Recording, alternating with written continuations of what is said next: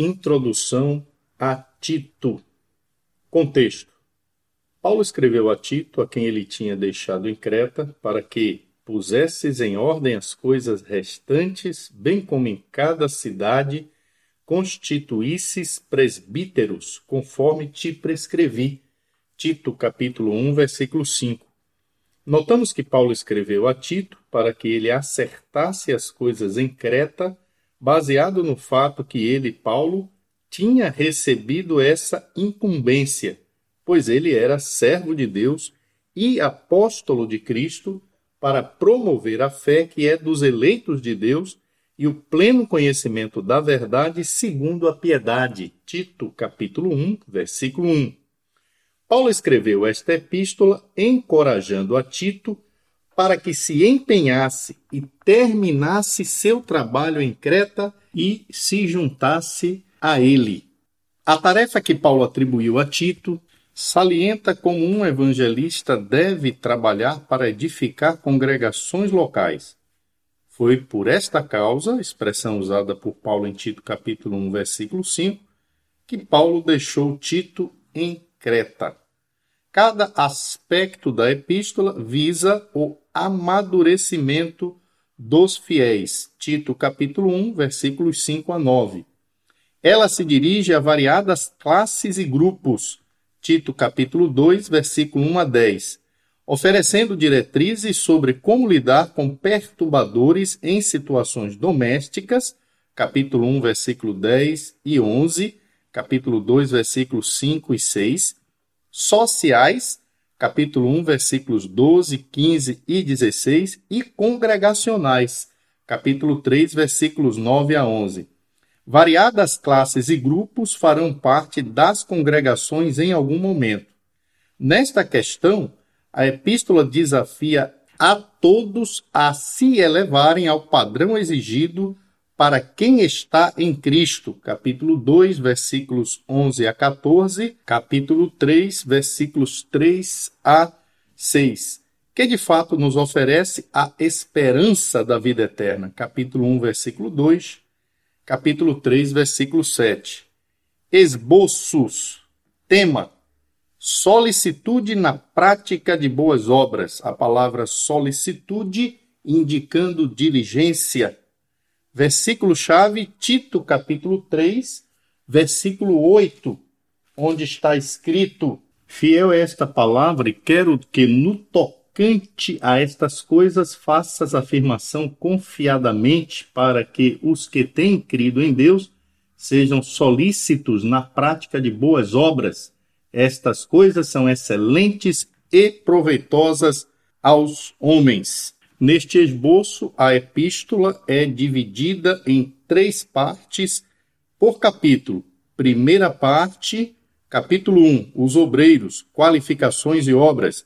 Segunda parte, capítulo 2, o exemplo pessoal do ministro a todos os crentes. Capítulo 3, a vida na graça. No capítulo 1, que tem como tema os obreiros, qualificações e obra, temos os seguintes subpontos: a saudação a Tito, versículos 1 a 4. Instruções para pôr em ordem a vida da igreja em Creta, versículos 5 a 16. Qualificações dos presbíteros, versículos 5 a 9. Aviso contra a prejudicial influência dos judaizantes, versículos 10 a 16. No capítulo 2, que tem como tema o exemplo pessoal do ministro a todos os crentes, temos os seguintes subpontos: as responsabilidades morais dos crentes, versículos 1 a 10, a relação necessária entre a salvação e a ética pessoal, versículos 11 a 15. No capítulo 3, que tem como tema a vida na graça, temos os seguintes subpontos: a salvação pela graça leva às boas obras, versículos 1 a 8 conselho final para pregar o evangelho e não discutir com os legalistas, versículos 9 a 11. E, finalmente, pedidos pessoais finais, versículos 12 a 15. Um esboço de Ed Sanders é apresentado na seguinte ordem: também separando a epístola em três capítulos, como de fato ela está na Bíblia. O capítulo 1 teria como tema Pondo a Igreja em Ordem para um Viver Santo e a Prática de Boas Obras. E subtemas, com os seguintes subtemas: presbíteros qualificados em cada congregação, capítulo 1, versículos 5 a 9, veja Atos 14, 23.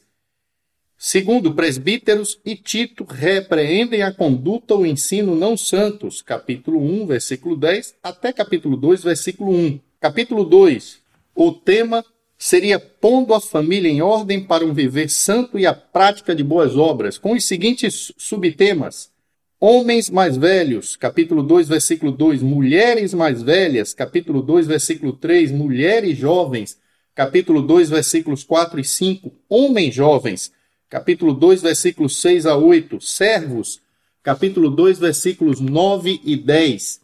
Faça isso por causa da graça de Deus, capítulo 2, versículos 11 a 15. O capítulo 3 teria como tema pondo o cristão individualmente em ordem para um viver santo e a prática de boas obras.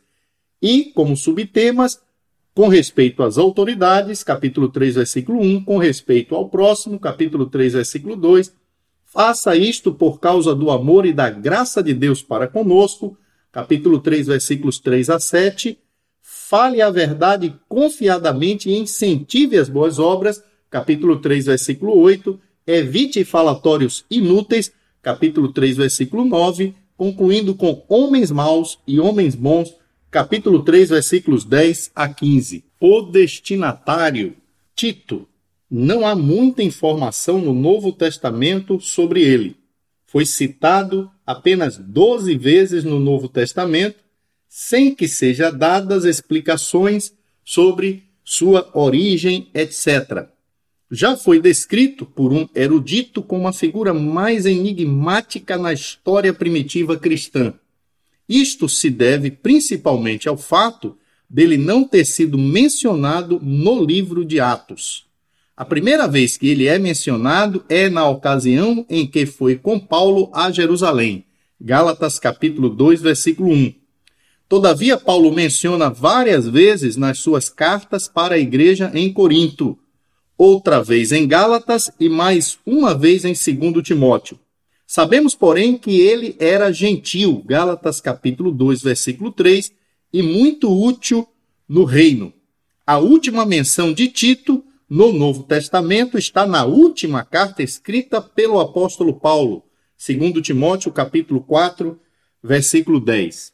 A ilha de Creta é a maior ilha entre a Grécia e a Ásia Menor de importância comercial por ser portuária.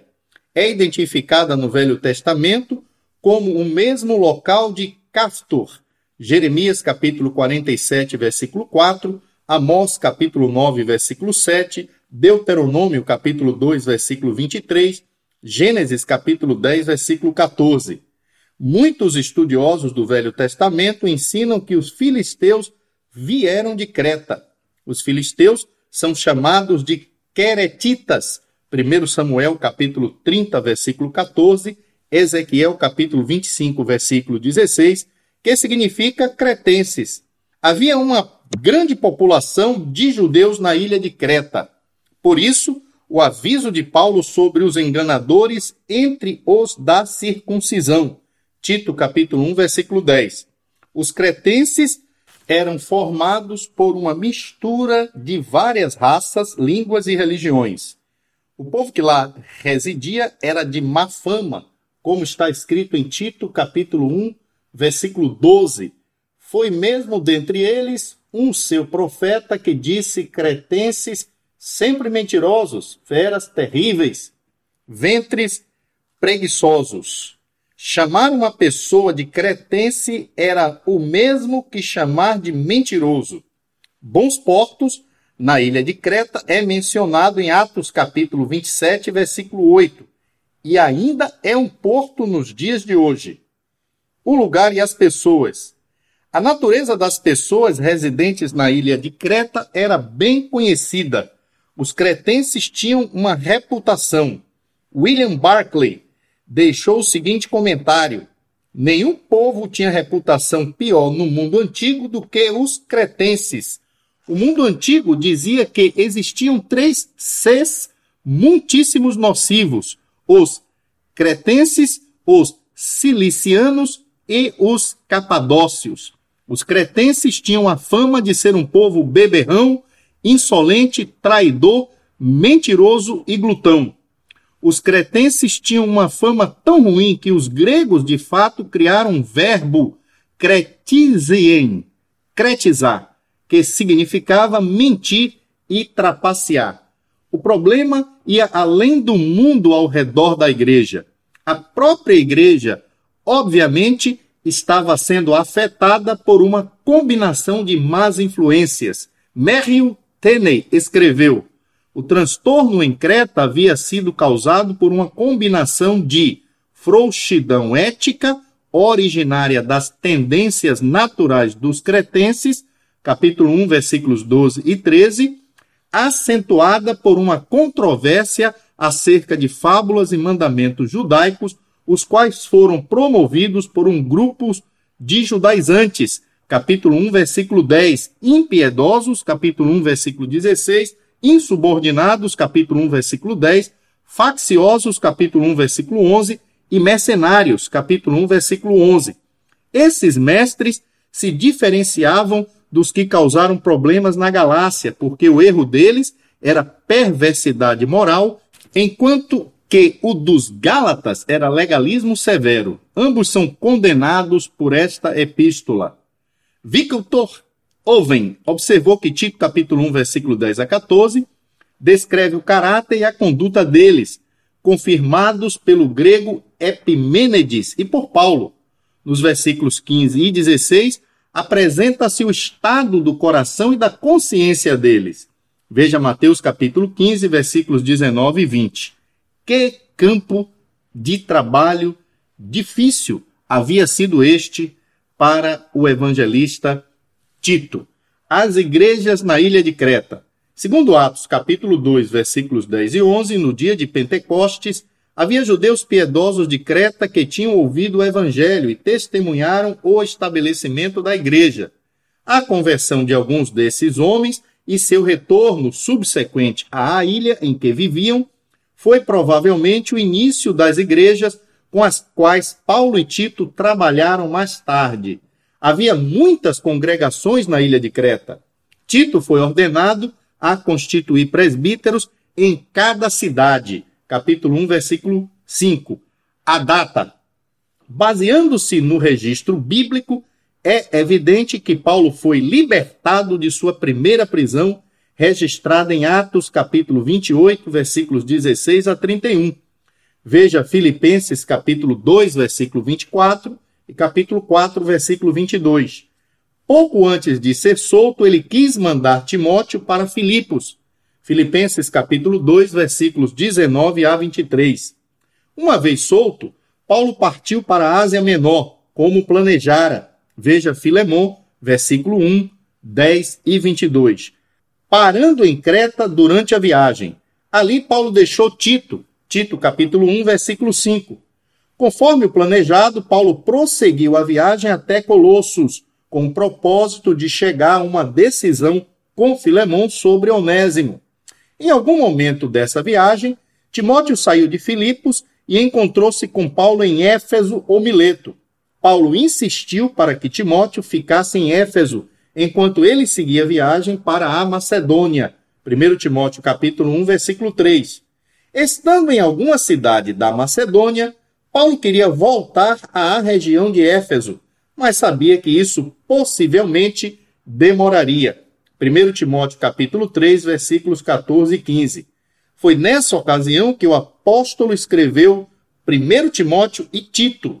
Os planos de viagem mudaram, porque ele pediu que Tito se juntasse a ele em Nicópolis, em Epiro, na costa leste do mar Jônico. Lá em Tito capítulo 3, versículo 12 está escrito: Quando te enviar Artemas ou Tíquico, apressa-te a vir até Nicópolis ao meu encontro. Estou resolvido a passar o inverno ali. Mais tarde, Tito foi solicitado em Nicópolis e esteve com Paulo em Roma durante a segunda prisão, sendo enviado a Dalmácia. Tito capítulo 3, versículo 12, 2 Timóteo capítulo 4, versículo 10.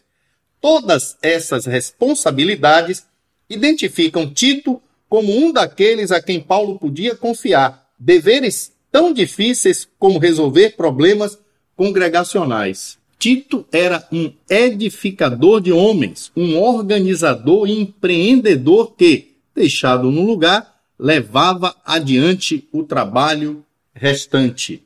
Só o Senhor sabe as bênçãos que sobrevêm à igreja por meio de homens como Tito. Que sejamos como ele em nosso ministério cristão.